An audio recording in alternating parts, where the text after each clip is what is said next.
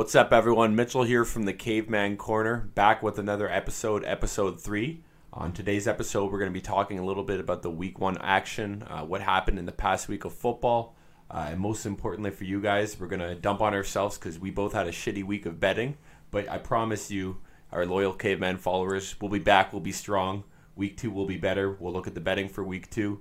Riley, what do you think of your week 1 performance? I mean, you're looking at the wrong thing, though. I have a 7-9 record week 1, but I called out 2 money line predictions, being the Bengals and the Steelers, even going as far as saying the Steelers was my sell my soul bet of the week. And I even had written down on the sheet Bengals, but I didn't mention it aloud, but I did mention early on in the podcast. I mean, your sell my soul bet was the Ravens being -4, and that's got to be pretty embarrassing. You know, I was going to go ahead and say it was when you have a bad game in football, as a couple former football players, what do they call those games? They called those, you know, the wash away the tape, the burn the tape games. So I was going to call a week 1 a burn the tape game for both of us. But I see, you know, you're proud of your 7-9 record. You clearly are an NFC East fan. You might actually win the division with that record. So all respect to you, Mr. NFC Beast Rallies. Well, again, I also have my big dick bet of the week. If Chris Conley had another catch in his game, it would have been $10 into $750, but instead I'm 1 catch, 3-yard shorts. A little heartbreaking, but I mean, I do have in store, wait for another big dick bet of the week, which I guarantee will times 80 your money. You know, we'll get to that soon. It takes a true politician. I think you've got a future in politics, somehow finding a way to twist and turn this, whereas week 1 somehow became a successful week. I think we got to take a second to talk about how the coin went and spanked us all over the floor. I guess, you know, maybe I should just flip a coin before I make my bets from now on, because this guy went 8-8, actually had 1 more win than both of us. It's pretty embarrassing. The all-knowing knowledge. I will mention before we hop into the bets, you know, we've heard your feedback, we've heard your opinions. You know, there's no dictators here. There's no Kim Jong-uns. There's no you know, there's no Roger Goodells. We'll talk closer to the mics. We promise to be better. Yeah, a little embarrassing, but I mean, that's why we're here, to get better. Anyways, anything else you want? I actually do have another note. I mean, I can't be the only one just completely bothered by these single-digit jersey numbers. I have to pretty much relearn every skill position now. It's pretty frustrating. I will say there was a couple times on offense, you know, I'm looking for a particular receiver, and they've completely changed their number, and it completely throws me off my game. I think, you know, they've been doing it in college ball for a long time. I think it's just we're in an adjustment period right now. Well, and that's the thing. Everyone just wants to go back to their college numbers. Cavemen are creature of habits, right? Exactly. So, you know, we've been looking at these guys in their you know, same 80s and 10s for years. When you see a guy wearing number 1, typically I would assume he's a punter at the NFL level, maybe you know, a backup quarterback. So we're just getting used to these receivers wearing it like college ball over again, and we've got to, you know, rewrite the memories on this one. Difficult for a couple boys like us. Yeah, pretty much. I have to bring up this dictator comment you had earlier. Are you not trying to do the exact same thing with your take about Elijah Moore? I asked you if the receiving yard prop was 60 or more, would you take that? You said smash it. This guy ends up with 1 catch for -3 yards. How are you going to flip that into a positive today? Well, clearly I said week 1 was a burn the tape week. Yeah, all right. We'll leave it at that. We'll leave it at that. But I did go, you know, I'm glad you brought up Elijah Moore. I did go, and I went back at Justin Jefferson's first 2 weeks from last season. But he didn't start. Well, he got in quite a bit. Finished one of the better receiving rookie seasons of all time. Week 1. Under 50 yards. Week 2, I think he had about 50, maybe 50 on the dot. So, you know, didn't play well the first couple weeks. So good, smashed after that. Good to know. So one catch for -3 yards means he's going to have a Justin Jefferson season. It's a great extrapolation there. Another caveman word that we can't say properly. I'm not even going to attempt to say it because I think too highly of myself. But, yeah, I mean, with Elijah Moore, I've talked about it a little bit. Sometimes, you know, when you don't know about a guy, you go to the guys who do know. And when you got guys like Odell Beckham and you got guys like A.J. Brown, if those guys are looking at you and saying, you know, this is one of the best guys in the game, I'm going to trust those guys. All right, fair enough. Before we move on to week 2, let's talk a little bit about, you know, the newest award over here at the Caveman Corner. We look at guys. We scoured up and down the tape all across the league to pick the biggest caveman, our top player of the week. And, of course, we had to settle on probably the game of the week, which was the Ravens and the Raiders. Let's just start with that game. How insane was that finish? I mean, pretty damn insane. Lamar pretty much threw away the game, and I mean, his pass blocking wasn't really doing much favors there. Yeah, I mean, safe to say it doesn't help that he had our caveman winner of the week, Maxx Crosby, chasing him down. Absolutely hunting him down. You know what? Shout out to our boy Mike Mayock. We've been watching him since NFL Network. Might be fired this year with that power struggle with John Gruden. But goddammit, they found Maxx Crosby in the fourth round, and this guy's a beast. Choked on Colin Farrell, completely reached on him, but end up with Maxx Crosby mid-round. Pretty damn ridiculous. I actually wanted to give a runner-up prize as well. I was thinking the Gay Caveman of the Week, and I'm going to give that to my man, Carl Nassib. I mean, I don't know how many openly homosexual players there are in the NFL, so maybe we're giving this award to him every week. Yep, pretty much. But... yeah. Hey, man, there's definitely gay cavemen. If you don't think so, you know what I'm going to call you. I've got nothing to say. Yeah, but Maxx Crosby did a fantastic job. Huge snipe. I thought one of the funny things was, especially with ESPN, they love to bring out those sob stories and those side interest stories to keep the girlfriends and the wives. I mean, mentioning Darren Waller being on crack pretty much every week he plays. Every time that Darren Waller or Maxx Crosby makes a play, and they tell you they used to be addicts. You'll be hammered within an hour, trust me. You'll have as much alcoholism as they did. All right, I think we might as well get it going. Start on our week two predictions. So first up, we got the Thursday night game, which is the New York Giants at the Washington football team, with Washington being -3 favorites in the game. So I actually went for the underdog pick this week. I think there's a lot of holes on this team, but I mean, they're going up against the backup quarterback, and they do have a lot of talent in the skill position. So I'm going with the Giants, the Giants, and you're going with the Giants as well. By the way, grab that coin. We need to. It's on the there on the desk there. We've got the coin, everyone. Don't worry. We've got the thing that's going to destroy us again. Speaking of that, has your tune changed on Daniel Jones? I knew you said he was primed for a breakout season. I thought it was the most Daniel Jones thing of all time to be having actually a pretty solid game against a tough Broncos defense. Decides to break off and scramble as only the white wonder, the fastest man in the NFL, Daniel Jones, can do. Fumbles the football. Typical Daniel Jones. I mean, he finished the game strong. This is another tough matchup for him. He's going to be missing Evan Ingram, but I do have that team covering. I think their defense is still really, really solid. Saquon Barkley, I think, is going to get a little bit more touches coming back from that ACL. And like you mentioned, I think Taylor Heineke actually looked pretty good, towards the latter end of last year. But, he wasn't the starter. It's a short week. It's the Thursday night game. I got the Giants to cover this. I think they played the Broncos tough. They're going to play the football team tougher. Yeah, Washington, obviously the pass rush worries me a lot, but... This spread actually started off at -2.5 and moved up to -3, and that was the difference for me. I mean, I got to go. Over under 40, not going to be lost scoring on Thursday, folks. Yeah, I'm going to flip the coin on this, and we got heads for home. So they're going. God the damn coin it, going the Washington. Coin always knows. Yeah, I'm honestly. Is it too late to change my pick? I'm thinking about it. Next up, we got Denver at Jacksonville.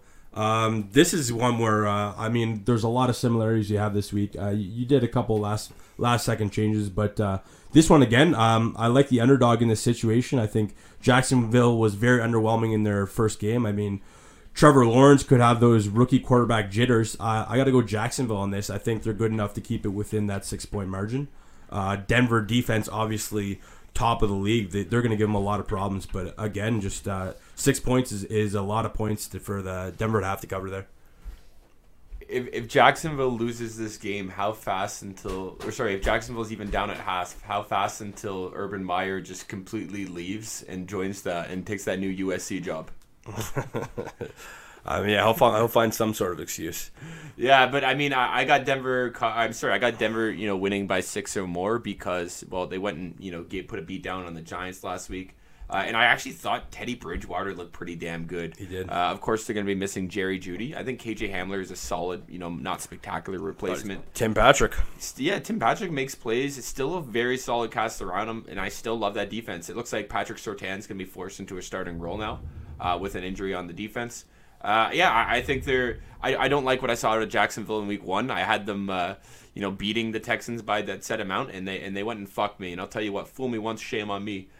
George Bush said, "Fool me once, fool me twice." I can't. I screwed up the George Bush quote, which even makes it that much more perfect. Wow, listen to your J. Cole. I screwed up the screw up. So yes, I'm taking Denver here. Yep, fair enough. We'll see what the coin says.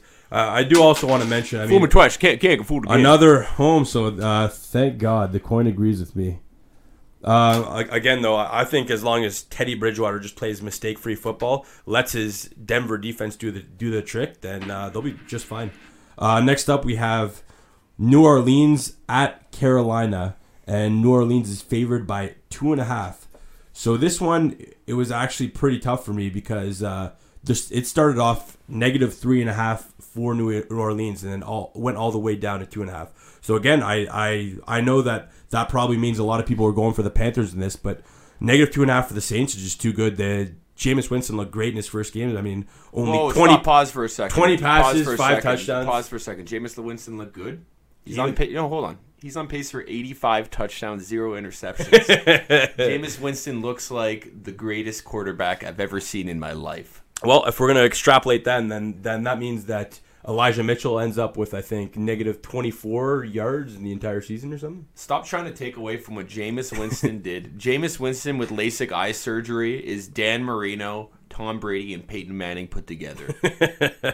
I love but it. He does better off-season workouts. Yeah, I love it. As I say that, I'm going to backtrack a little bit. As I took Carolina, I actually cover this spread here. Thought they looked good Week 1 against the Jets. I know the Jets are a bit of a slapdick opponent. But you also got some things going on up with our New Orleans. They're missing Davenport on the defensive line. Lattimore's going to miss a few weeks after signing that big contract. I think I think they overachieved a little bit Week 1. Green Bay obviously looked like dog shit. The Saints kind of proved me wrong. But you know what? A take is never wrong if you don't back off the take. I got the Saints losing, or not losing this game. I got them at least losing, covering that spread. Oh, good for you, because I think you had them as a 5-win team throughout the entire year. The take is not wrong if you never back off the take. Burn the sheet. Flip the coin. We got tails away, so the coin disagrees with Mitchell again. That's got to be worrisome. Fuck the coin.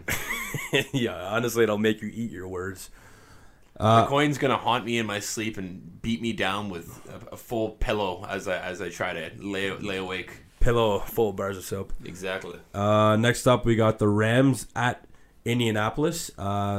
This is -3.5 for the Rams. I haven't been mentioning the over/under, but you'll see that in the screen if you're watching on YouTube. I'll actually start doing that now. The over/under set at 47.5. I actually have the Colts covering the spread, and Mitchell has the Rams. So you can go first. Explain your reasoning. Yeah, typically you let the best go first. So I'll jump it off here. I thought the Rams save the best for last. Yeah. No. I mean, tomato. I thought the Rams, obviously kicked the shit out of the sad sack Bears, led by my poor redhead Andy Dalton, who just took a beating out there. It was awesome. Did you see the cucked look on Andy Dalton's face as Justin Fields went in and got his touchdown? I think, hey, the Red Rocket Andy Dalton's a good teammate. I think obviously Fields is the future. Fields is gonna see the field soon. Haha. It's only a matter of time before Fields starts fucking Dalton's girl.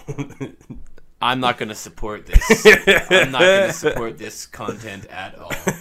But yeah, I thought it was awesome to see Matt Stafford go from Detroit, who's kind of a flaming pile of shit, and burned away the careers of Calvin Johnson and Barry Sanders, to see him go to LA where he's slinging it, gunning it, bombing it, and really just kicking the shit out of teams on Sunday night. Not many Sunday night games when you're playing for the Lions. I've got the Rams to win this. I think they're one of the best teams in the NFL, and I think they'll win by that amount because I don't like Indy right now. I didn't think Wentz looked great last week. Definitely not. Don't love their offense. I think their defense is good, but not good enough necessarily. I mean, Seattle showed that they could be beat. I thought Colts were going to have one of the best offensive lines in the league. I mean, sure, the run offense is looking pretty good, but I think Carson Wentz was actually hit 12 times in dropbacks, like the most in the entire league in the Week 1. Quit spinning around in the pocket every 2 seconds. Yeah, I guess so. Goddamn happy feet. Eagle fans have known this for years. He's got Brucey at receiver. No one's getting open. But, for me, I think Colts underperformed in Week 1, and I think 3.5 is just a generous and the coin's going to agree with me. Heads for home. The coin disagrees with Mitchell yet again. So you could either be making up ground on us, or you're pretty much hitting the pit of doom. I've got a bone to pick with that coin. It's definitely a faulty coin. Goes heads every time. This guy's flipping a two-faced coin that goes on the same side every time. Shout out Dark Knight. Next up, we got Houston at Cleveland, with Cleveland being negative 12.5 favorites. And the over-under set at 48. So, yeah, for me, again, I guess you agree with me, too. Houston, they don't look as bad as we think, and especially I was praising him last week. Tyrod Taylor isn't as bad as people think. I think he's a veteran quarterback. He offers that rushing attack or the ability with his legs as well, and I think he's good enough to keep it within this 12.5-point spread. Cleveland also looked very good against the Chiefs, kind of choked late. But I don't know. I just think 12.5 is very tough, and Houston's one of those teams, kind of like Detroit. I could see them getting that last-second garbage time touchdown and just reach the marker. Yeah, I think Cleveland's a fucking wagon. I think, as I said, they looked great last week. Like you said, they didn't win the game, but it's kind of choked. The Chiefs are, choke in the first game of the regular season. I guess if you want to label it that way. I think the Browns look really good. The Chiefs are just an absolute stacked team, and it kind of showed, right? At the end of the day, talent prevailed in that game. I still love Cleveland, still love how they built the team. Having said that, I don't want to put too much stock in it. Houston winning week one. The Jags were a one-win team last year. Until proven that they can win games, I probably shouldn't have taken them to beat Houston by what I did. That's why we burned the tape to never speak of it again. But yeah, I think Houston can cover that 12.5. As good as Cleveland is, I don't think they're good enough to win by that amount in this game. Tyrod Taylor did look good. I'll give him that. Kind of those journeyman quarterbacks, with a little bit of that scrambling ability. Tyrod Taylor, Teddy Bridgewater, both look good. Curious to see how that continues, but I'll take Houston to cover this. Yeah, we're agreeing here. This could be a big fuck you to us as the coin goes with Cleveland here. Me and the coin never see eye to eye, so. The coin agrees. It's kind of boring. All right. The coin agreeing with me is the best content you could have. I was actually thinking too. This is one of those games. I think 48 points for the over/under. I know it's the not fun thing to do, but that looks like an under to me. I'm actually going to seriously consider betting the under or parlaying it with. I'm surprised else. They have the point total that high. I don't think. Mark Ingram is getting 27 carries a game. I think Cleveland's defense is better than that. It's the same with and goddamn it, Vegas knows best. Yeah, Cleveland is going to run the rock. They're proven to do that. If they get a good lead, they're just going to continue to run the football. Just worth noting that under. Next up, we got Las Vegas at Pittsburgh, with Pittsburgh being negative 5.5-point favorites, and the over/under set at 47 points. This is another one where we disagree on. I got Las Vegas, and you have Pittsburgh. I chose Las Vegas against Baltimore. They brought me the money. I got to do it again versus Pittsburgh. Pittsburgh was underdogs in the first game, and I won money off them as well. But I think Las Vegas is not as good as people are giving them credit for. And I think when it comes to their strength and their defense... You mean they're better than people are giving them credit for? Yeah, caveman speech, right? Yeah, it is what it is. But I think the strength of their team is going to be their pass rush. And Pittsburgh just has an abysmal offensive line. They're not going to be able to protect Big Ben, and Big Ben just can't evade the rush anymore. He just needs to deliver the ball within a second or he's screwed. You know how in the Marvel universe there's they're doing the big multiverse thing right now, and there's these alternate dimensions? I feel like we're living in an alternate dimension if we're talking about the Las Vegas Raiders having a good pass rush. It seems pretty wild, but it's all Maxx Crosby, man. This is where we're at. They went from, I think in the past 5 years, having the least sacks in the league by far to all of a sudden Maxx Crosby just absolutely slapping around guys. Caveman of the week in him. But it's cool to see them improving there. I think Pittsburgh can cover this. I think they went and beat the Bills last week, who I actually have winning the Super Bowl. I see it tough. The Raiders last year kind of did the same thing, right? Where they would beat the Chiefs, and then they would lose to the Falcons by 30. They don't make a lot of sense. I think they're an extremely well-coached team, but I still think they're a bit talent deficient.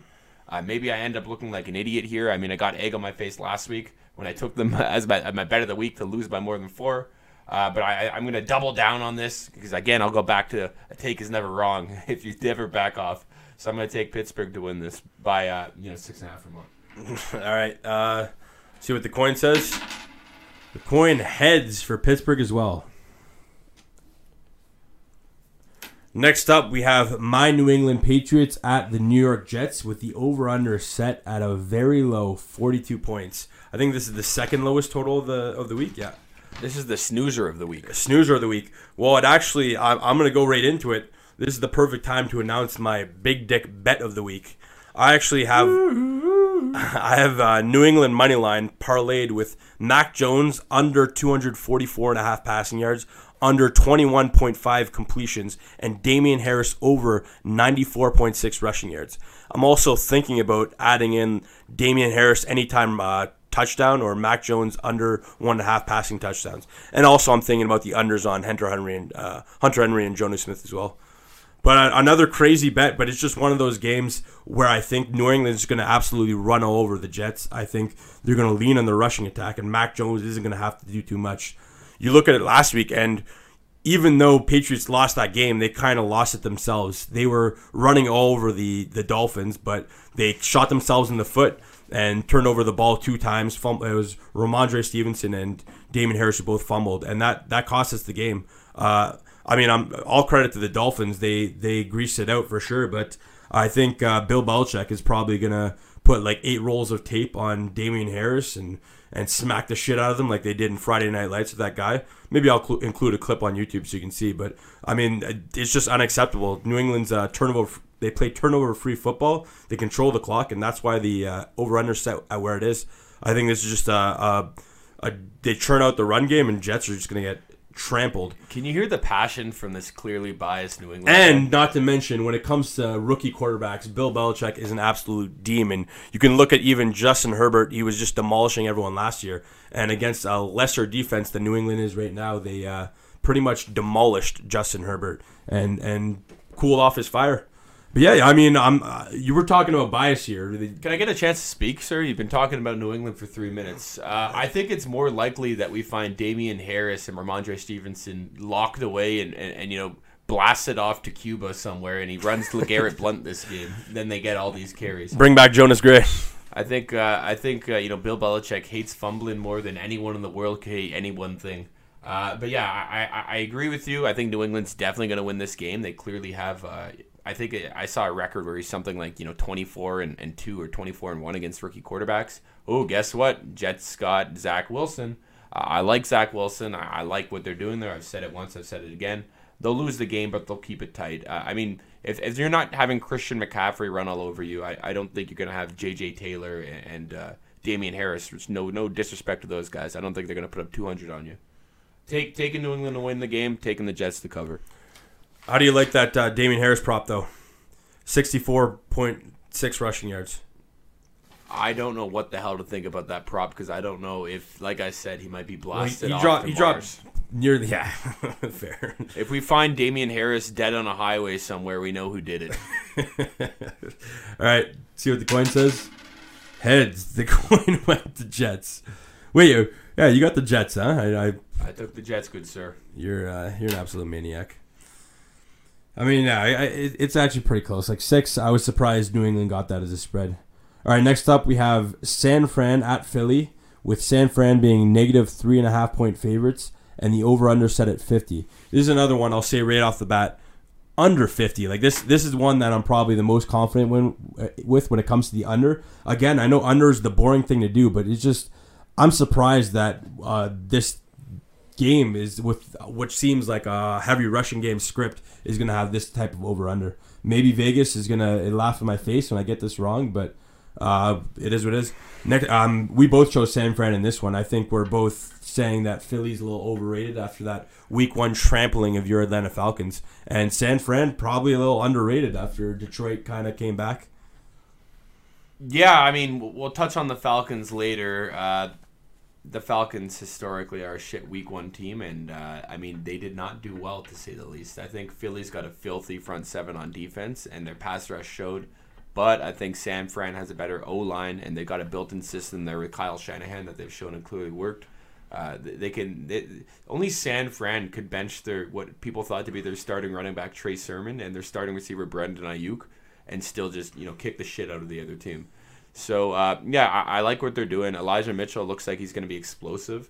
if anyone is a fantasy football guy, I think everybody in the world was spending, you know, all their money to get him. And the hilarious part is, who would really be surprised if Kyle Shanahan gave Jermichael Hasty, you know, 25 carries next game? As a Raheem Mostert dynasty owner, I would not be shocked at all.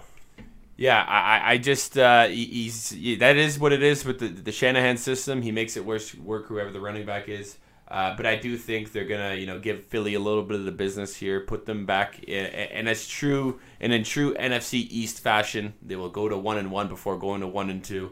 That's just how it works there.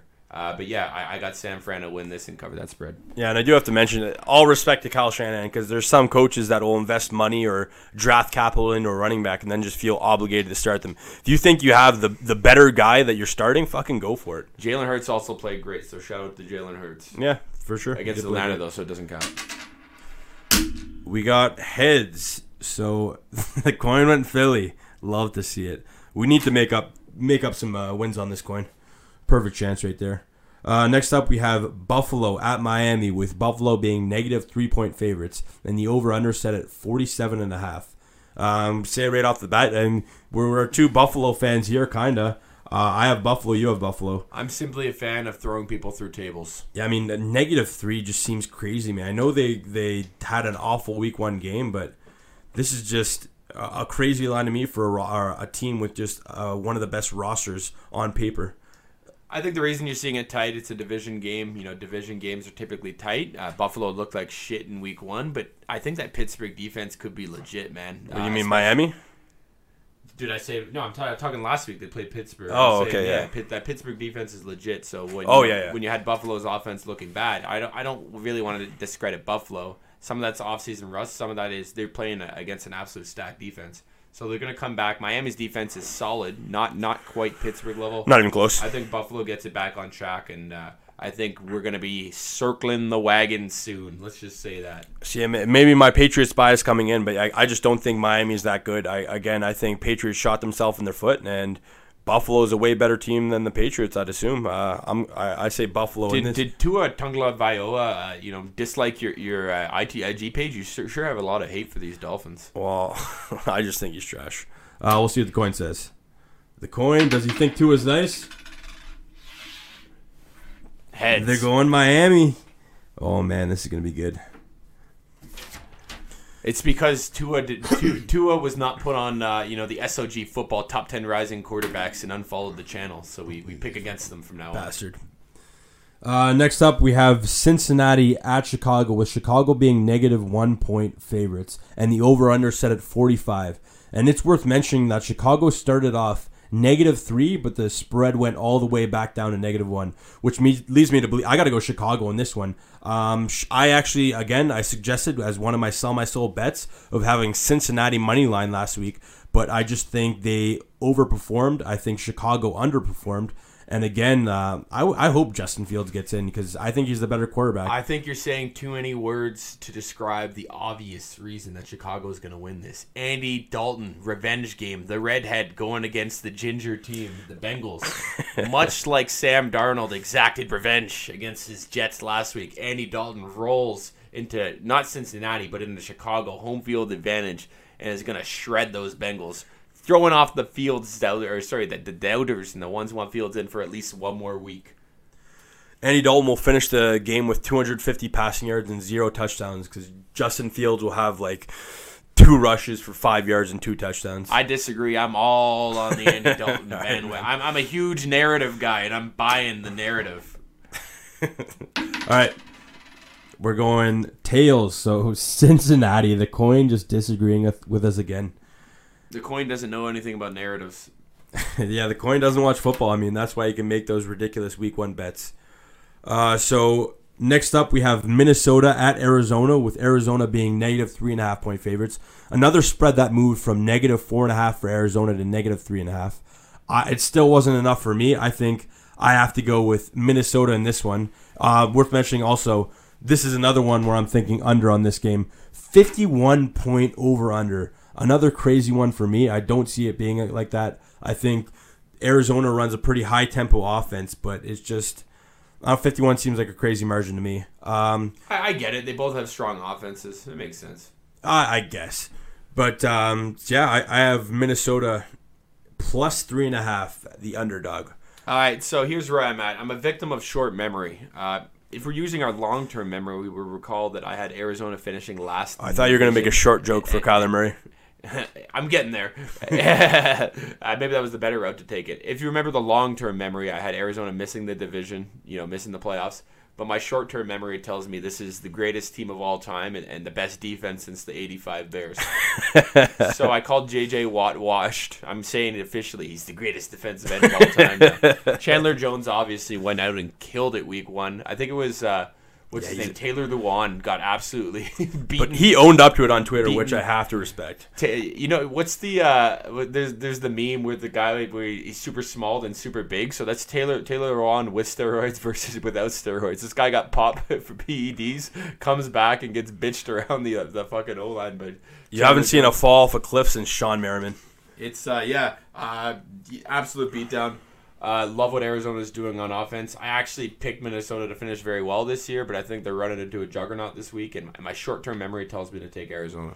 I mean, I'm not one to victory lap, but I will victory lap on this. I said for the first time in NFL history, every single team from the NFC West is going to make the playoffs. That prediction's looking better than ever this week, right? It's that little leprechaun Kyler Murray running around out there. Yeah, had some legitimate Madden. He's fast, real fast. He had some legitimate Madden plays last week where he was going left, right, left, right, left, left, left. Ooh, throws it and somehow completes it. This guy's got the GTA cheat codes. He's got his finger stuck on the right trigger button and doesn't know to take it off. All right, Coin agrees with me. Tails for Minnesota. Next up, it's going to be great to talk about this slapdick team, the Atlanta Falcons at the Tampa Bay Buccaneers, with the Bucks being favored by -12.5, and the over/under set at 52. I mean, I hate to do it, but I have to go with your Atlanta Falcons again. I just those -12.5, the 12.5 spreads are so hard to cover for the favorite. I think that Atlanta, while they are a shit team, are not that bad when it comes to a division game. Anything can happen, which also leads me to what I think is one of my favorite bets of the week, which is betting Atlanta money line with 480, so you could turn $10 into $48 by betting Atlanta. I mean, this is where I'm at. I said last week when I picked Atlanta to beat, not only to beat Philly, but to cover that spread, I said, Atlanta loves one thing more than winning games, and that's breaking, their fans' heart, including mine. That happened week one. They completely walked out there, and I think everyone looked like they had two left feet, shit the bed. O-line was absolutely punked. The defense, oh my God. It was rough to watch. My guy Matt Ryan all over the floor. Wasn't able to get the ball to our new draft pick, Kyle Pitts. Calvin Ridley. What was really hilarious was we were watching the game, and they just drove down the field on the first two drives. Twice in the red zone, weren't able to finish, and then they never progressed the ball again. It just was not happening. So we'll see if Arthur Smith, big brain Arthur Smith, can make some adjustments. The funny thing is about Tampa, right? Like, as much as they won the Super Bowl last year, they actually only beat Atlanta by 3 in the first game, and it's probably a game they should have lost. Atlanta, as usual, blew it. And in the second game, Atlanta was leading at half, and then, again, just kind of went and got smashed. I think they ended up losing by 10 or 14.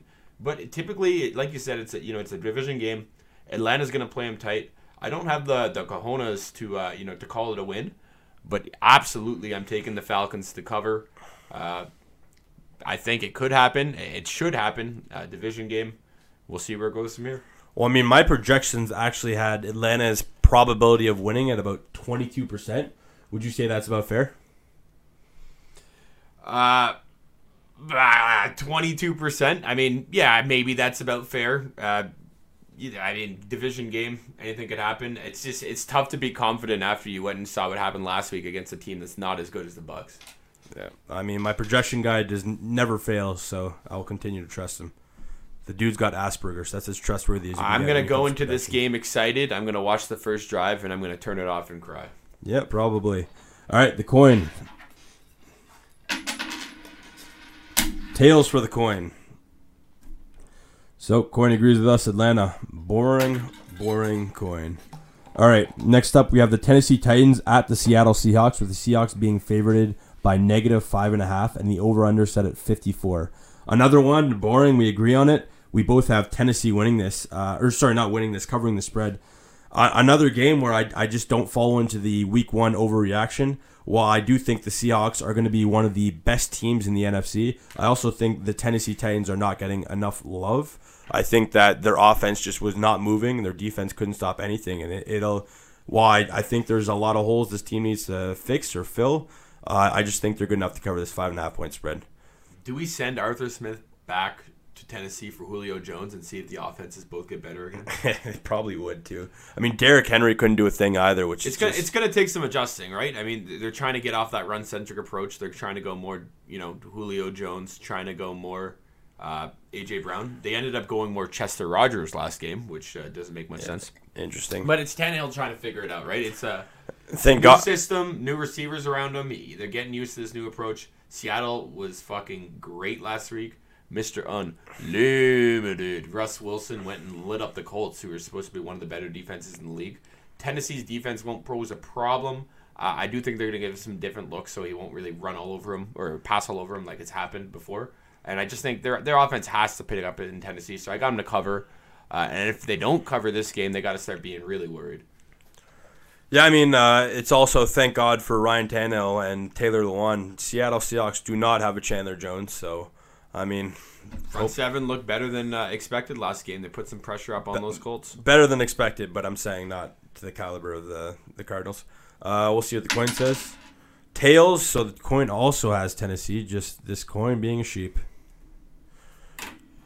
Next up, we have the Dallas Cowboys at the Los Angeles Chargers, with the Chargers being favored by -3.5, and the over-under set at 55.5. This is another over-under where I'm thinking it's just a crazy amount. I think I might actually go under on this. But I'd say the two I mentioned before I'm more confident with. I have Dallas to cover the spread, and you have Dallas to cover the spread, so at +3.5. You want to go ahead and talk why? Well, I mean, Dallas went and put on a show in week one, right? I think nobody really gave him a chance against Tampa Bay, and... really, arguably, they probably should have won that game, right? A field goal happened at the end that maybe shouldn't have happened, but Dallas looked great. So what's happening now? Yeah, they're returning Zach Martin off the COVID list. Of course, some news comes out today, which is going to hurt fans. They lose DeMarcus Lawrence for a few weeks. They lost Randy Gregory, who fucking never plays. La'el Collins. La'el Collins, who's on, the Taylor Lewan stuff, the Michael Special stuff from Space Jam, not playing. But I think getting Zach Martin back is going to be huge. The other thing being, that team's at its best when they use a balanced approach, when they can run and pass. I mean, this isn't the Tampa Bay Bucks defense that they're playing. That's the best rush D in the league, and it's been for a few years. Chargers defense is good. It's not that good. I think Dallas can not only cover, I think they can win. So got Dallas taking this. I'd agree with that. I'm actually not confident enough in this one to go money line because I think the Chargers are also a really good team. It's pretty much a pick 'em, right? It's a -1. But I think it's worth mentioning that I don't think Dallas deserved to win that game. If you remember, there was two Tom Brady picks that were thrown that neither were his fault. It was another one where it's just easy routine catch that Lenny dropped. And we are trying to talk about. No, but I'm just saying this guy wants to defend Tom Brady. When you're looking at a volatile stat, I mean. For really good defenses, not so much, but those turnovers were you couldn't have predicted those. Just routine plays that went in the Cowboys' hands. I think the Bucks outplayed them more than you'd think.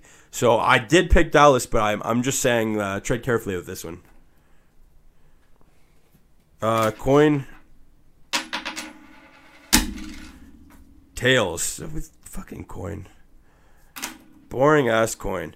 Next up, we got the Kansas City Chiefs. -3.5 against the Baltimore Ravens. Yeah, Chiefs are favored at 3.5 with the over-under set at 55. This is one finally we disagree on. I have Baltimore covering. I think that they're going to come with a vengeance. I believe that it's a case of I still think they're a better team than the Raiders. It just wasn't their night. I believe they'll play the Chiefs tough, and I was tempted to even bet Baltimore straight up. But I think this is going to be Lamar Jackson's revenge, well, not revenge game. He's just gonna avenge his shitty week one performance, and they're gonna do enough to cover that spread. Yeah, I think the Ravens are obviously still a really strong team. They're still a playoff team. I think with a team like the Chiefs, they're so good, they have a tendency to get complacent sometimes. This isn't a game they're gonna be complacent. They know they're playing against a top dog in the AFC. They're gonna bring it, and still with all those injuries to the Ravens. I think they're trying to figure it out right now. Not fully healthy receiver, not fully healthy running back, losing guys in the secondary. They're still trying to, get a wrap around what's going on. I think they lose this one before picking it back up. I think I got the Chiefs to win by more than 5.5. My God, Patrick Mahomes looks good in MVP form again. I got him taking this one. Yeah, I love Mahomes. This will be a fun game to watch too, right? Over under 55. Yeah, and this is the Sunday nighter, so everyone's going to be watching, and I will be betting some money. I was going to mention something, but I believe I completely forgot. Very good point, SOG Football. Yeah. Well, might as well flip the coin then. That's why the fans love us, the high-level analysis and content from SOG Football. Hey, cavemen don't have good memories. It's a fact. And then we have the Monday Nighter, which is Detroit Lions at the Green Bay Packers, with the Packers being favored at 11.